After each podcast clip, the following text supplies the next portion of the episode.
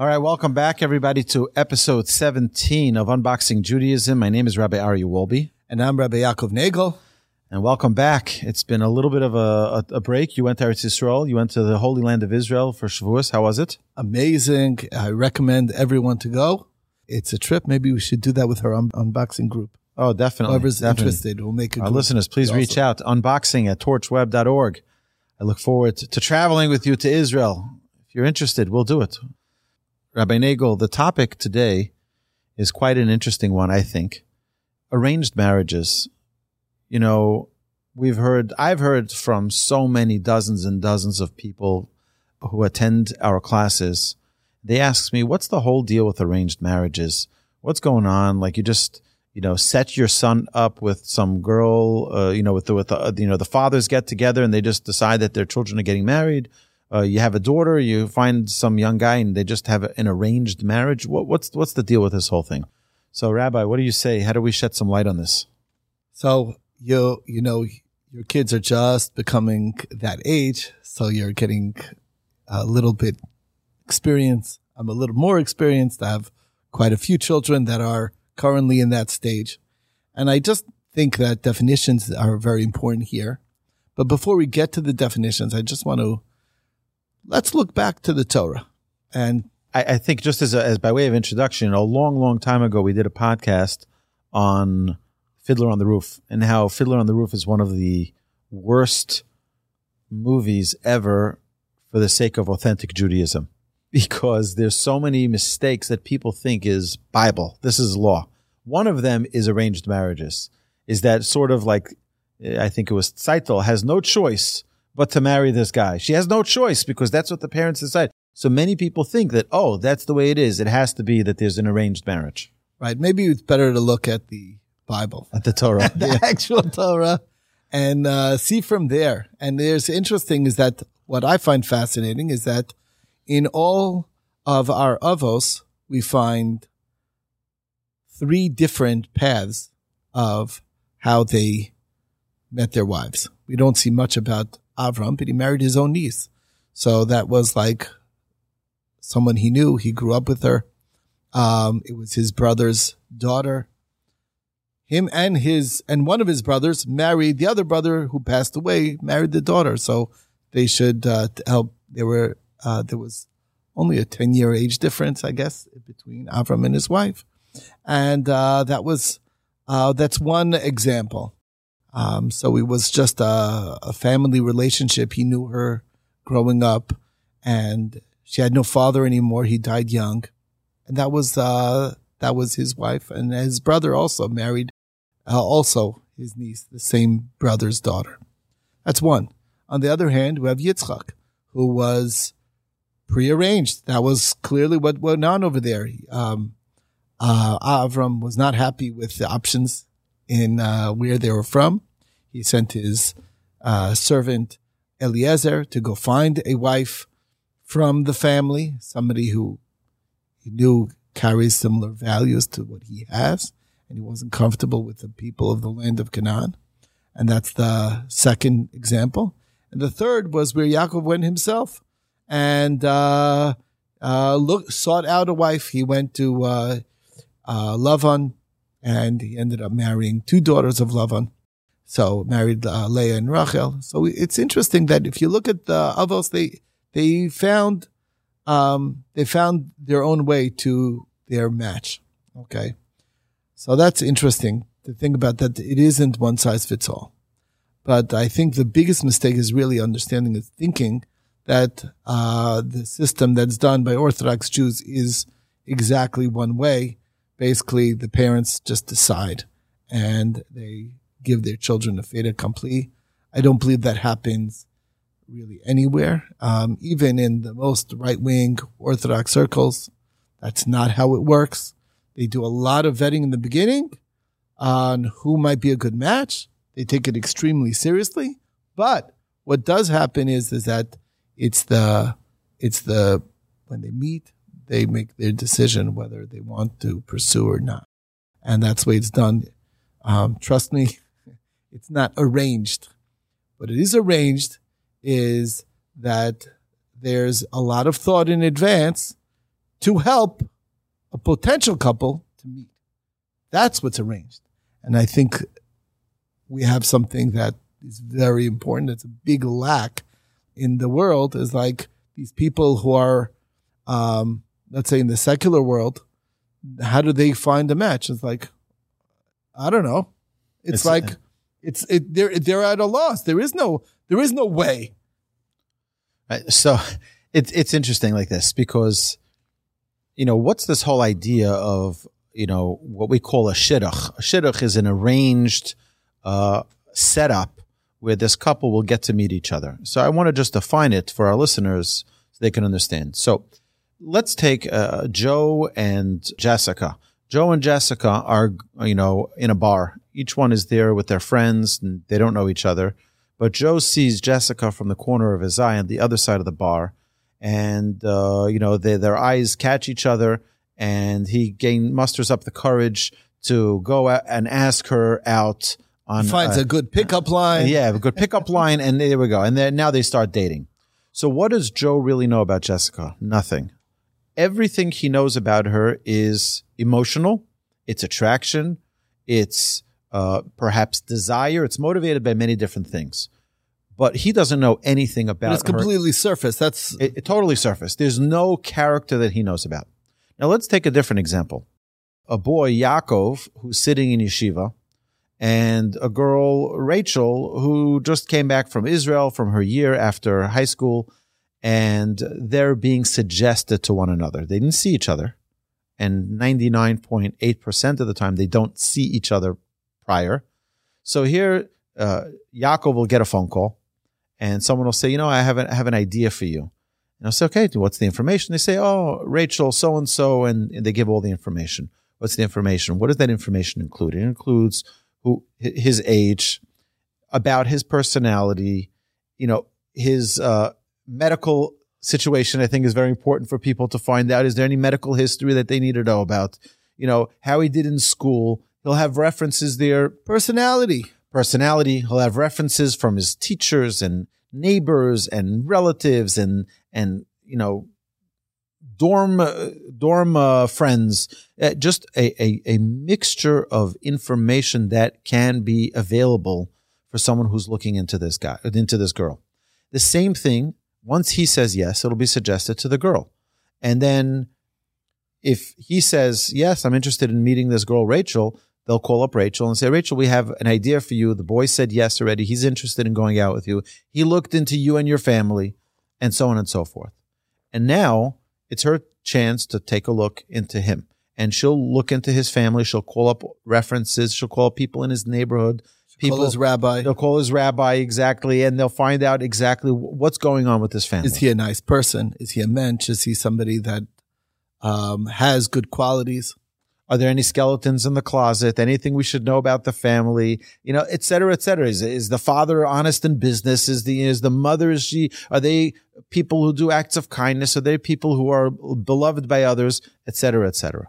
So before Jacob Yaakov re- meets this girl Rachel and takes her out on a date, way, way, way before that ever happens, they know about each other probably more than most people who are married won't know about each other for 10 years.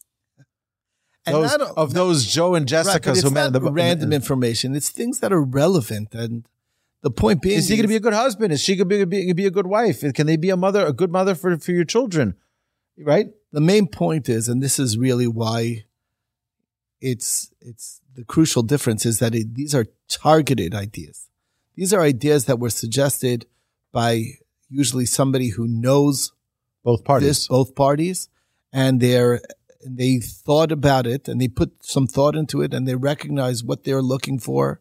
There's many times an interview where the person who's suggesting the idea, let me know a little more about you so I can find out, so I can think of ideas. It's targeted. It's not, you're not relying on nothing. There's somebody who's thinking and putting thought into the idea. So it's not, uh, and that's to me a very big factor. That's makes a big difference in, uh, hopefully better results. That's the idea.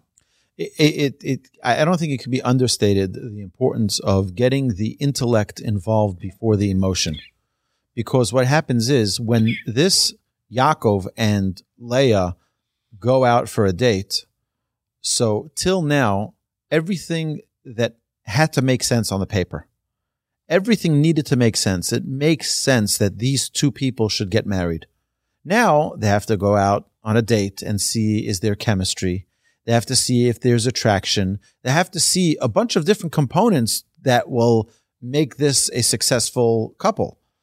But just a random guy and a girl meeting in a bar, there's no information. Imagine his, imagine, you know, they're together.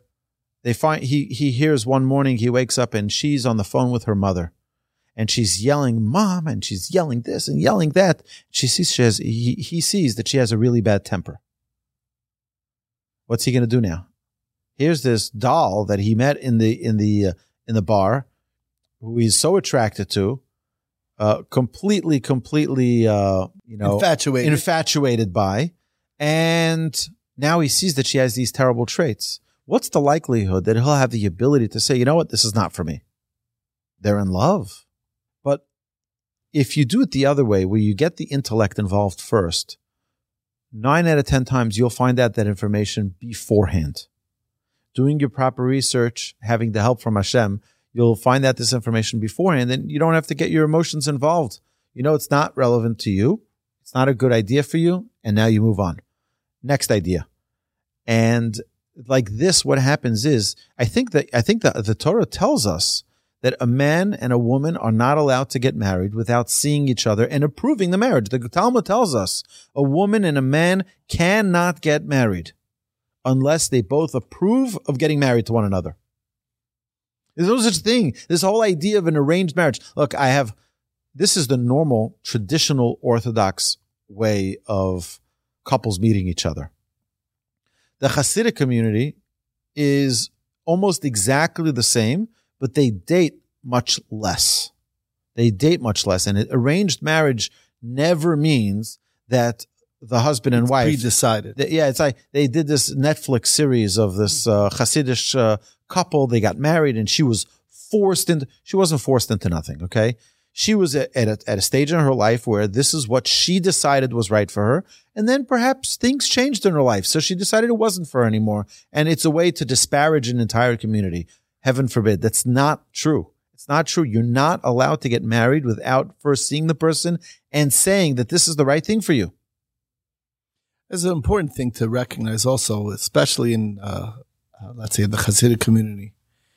There's there, Hasidim have a combination of, uh, of of values that is so common one to another. There, there's automatically going to be a lot of similarities already. They typically would like the same food. They grew up in the same environment. It's going to be a big difference that it's like, and there's an interesting Gemara that says that a man should specifically want to marry someone from the same city that they're from. And you say, well, what does that have to do with anything? Why would that be? The answer is, is that there's so many things that create discord in a marriage just because they do things differently that they that are different. If they're from the same community, they're more likely to have that common just living the same way and doing the same thing and it's just going to help in that ma- in that area. It's a big as value. is as is marriage has its uh Challenges. its challenges. It has its differences. You know men and men and women are different worlds. And as is there's enough to work on. I always say that marriage is a is a workshop in character development. It's about constant refinement of the character. It's constant working on ourselves to become a better spouse and a better person and a better person. As is, just even the best match, the most perfect fit will have their challenges. Now, once you start adding components of being from different towns, different mentalities, different cultures, different languages, different, I mean, I know my, my parents, may they live and be well. My father's Israeli, my mother's American, and they had an amazing, amazing marriage, but they worked very, very, very hard for that marriage to be as successful as it is. They worked very, very hard. And it was apparent to all who knew that it didn't come out of thin air. everybody knows, you know, they have this this thing that they're selling in Hollywood of romance and you see them just walking on the beach and everything they lived happily ever after. But you see the reality is that these Hollywood actors can't maintain a relationship for more than 3 months. So it's not as easy as they show it in the movies and it's fake what they show in the movies.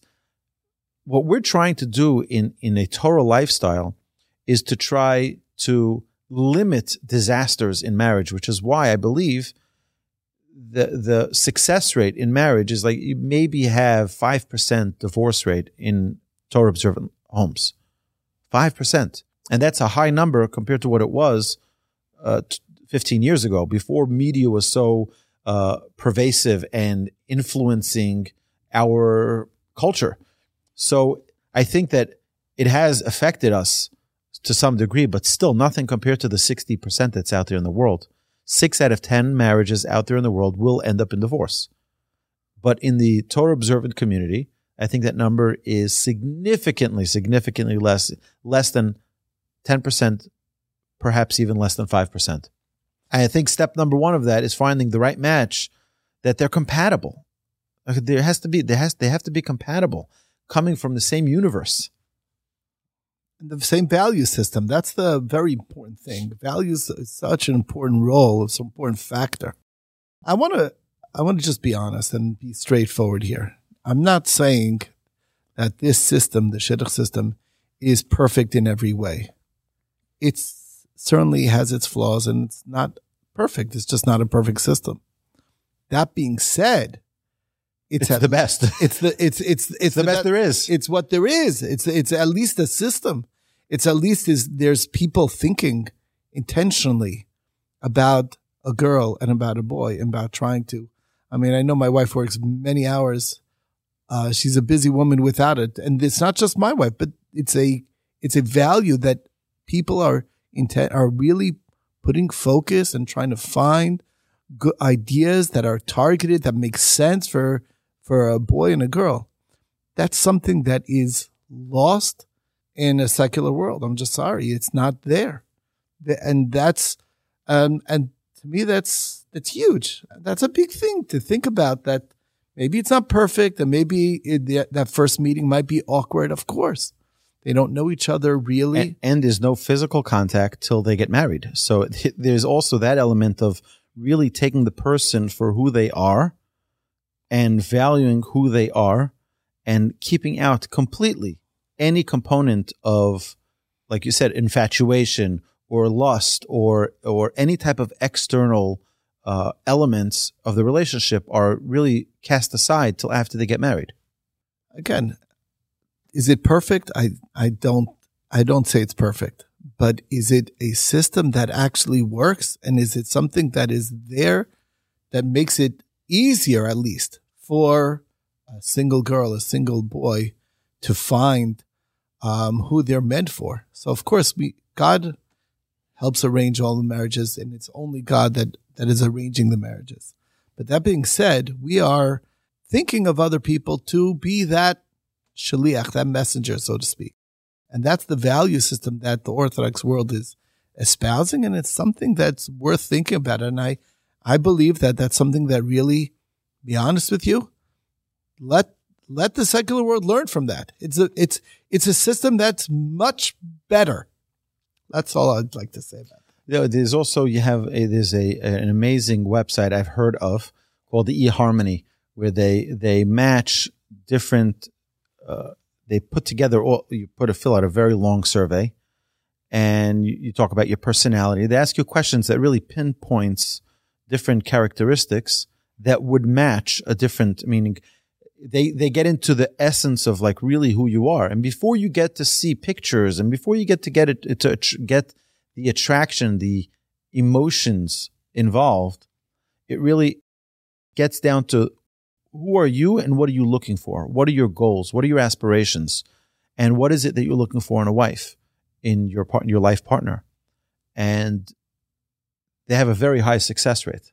The reason I believe they have a very high success rate is because they're taking away that component of the the emotions that really flood us when you know can cloud our vision. It can cloud, yeah, exactly. It can cloud our vision and distract us from really focusing on what's really important to us. So bottom line is is uh it's uh it's something that again I think it's misunderstood. People think that it's arranged. It's not arranged. It's helped along. That's really what it is. There's other people involved that are trying to make the process easier, more targeted, and they're and that's what it is. So, it, what do you mean by arranged? Is arranged is misunderstanding what what they're doing. They're helping it along. That's really what it is. It's, I do- There's somebody else involved that's trying to make it work or help it work. There's coaches. It's a system. That's what it is. I, I do have a suggestion of how it could uh, it could work a little bit better, but I know it's it's going to be up for a lot of controversy out there. So, so I'm not I'm not here to to to, to poke the beer, and I'm not here to to suggest anything that would, God forbid, potentially be inappropriate. But I would say that if a guy has, let's say, a range of like 20 different girls that could fit everyone has that. This within a certain range of, of, of things that could make sense. The problem is, is that that first date is a three hour date. And there are some times that you just walk in the first minute and you know this is just not it. It's just not it. So now you're wasting the next two hours and 59 minutes of that date. It's not on a clock, I know, but it, you're wasting your time because you know this is never going to work. This is not, this is not right. In such a case, I think that doing something like speed dating, which you'd get 20 males, 20 females, and they sit with each other for three minutes. And it's just, it's a yes or no. Is this something which is a possibility? And sometimes it's a yes, and sometimes it's a no. It's not even a possibility. So then move on. It would save a lot of time. It would save a That's true. tremendous amount of time. There is, I mean, uh, to be honest, there there's a lot of attempts at that idea, and it does. Uh, but I think they wait till it's like older singles, and they don't do it at a at a younger age. And it's a and there's room for improvement. Like I said, nobody's saying the system is perfect, but it's at least to me the important point is it's at least a system. It's at least there's thought put into an idea. That's valuable. It's very valuable. All right, my dear friends, you know, the Talmud says in the beginning of Sota that what is God busy doing all day? God is being mezaveg zivugim. He's bringing couples together. He's putting husband and wife and getting them to meet each other. And that's how Hashem runs his world is all of the things that lead to that point where they meet each other and hopefully, uh, you know, get married and, and have a, a successful life together. It's another very important thing is that my, my great uncle would always say by Sheva Brachas, the week after the wedding, he had a, an idea that he would talk from the Talmud. It says, B'ma'arava ha'yu omrim. In Ma'arava, they would tell the groom, matzah or motze. The Gemara says, the Talmud says that they would say, in, in the West, they would say to the groom, did you find or did you find? Because the, the, there are two verses that talk about marriage. One is matzah, isha matzah tov. You found a wife, you found goodness. And then there's another verse that says, Motze ani isha marmi mavis. I find this woman bitter like death. So they would say to the guy, to the groom after he got married, did you find or did you find? Which one? Which which way? So, so his question was, he says, that should be a question. That should not be a statement. Instead, they would say, Omrim lo. They would say it to him because always, no matter how good the couple are meant for each other and how good that, that, that match is meant to be, if you don't work on it, it's not going to succeed. Every marriage needs work. Every marriage needs success. The only reason we have such a system is to facilitate a system that works, that helps, and that hopefully will be conducive to healthy, vibrant marriages, those that are successful and those that are happy and those that are healthy, and God forbid, not ones that, that cause any pain or suffering to anyone. I want to share a, a you know, you mentioned that Gemara. I want to share a, a thought that made a very strong impression on me when I first heard it. Also, at a at such an occasion, at Sheva Brachos, you know, the week after marriage, and the idea is this: the difference in the tense is matzah is past tense, and motza is present tense. So the matzah isha matzah tov is the past tense. you found past a good wife, a good uh, wife is, that is good. Motze is present, then it's bad. So the lesson is this, is that if you are unsure whether this is the one for you, you're still trying to figure it out, then it's present tense, then it's motze Whatever comes up, you start questioning, you start saying, well, maybe she's not the real one. Maybe she's not the right one. You're questioning. That's motze. But if you just know that God put you together for a purpose and this is your wife that you've found her already, then it's Matzisha Masatov. Because if situations come up, you're going to work on it. You'll figure out how to make it work and it makes all the difference. So that itself is a, an insight. Right. So my dear friends, we want to hear your matchmaking stories and we want to hear uh, your opinion on this matter as well.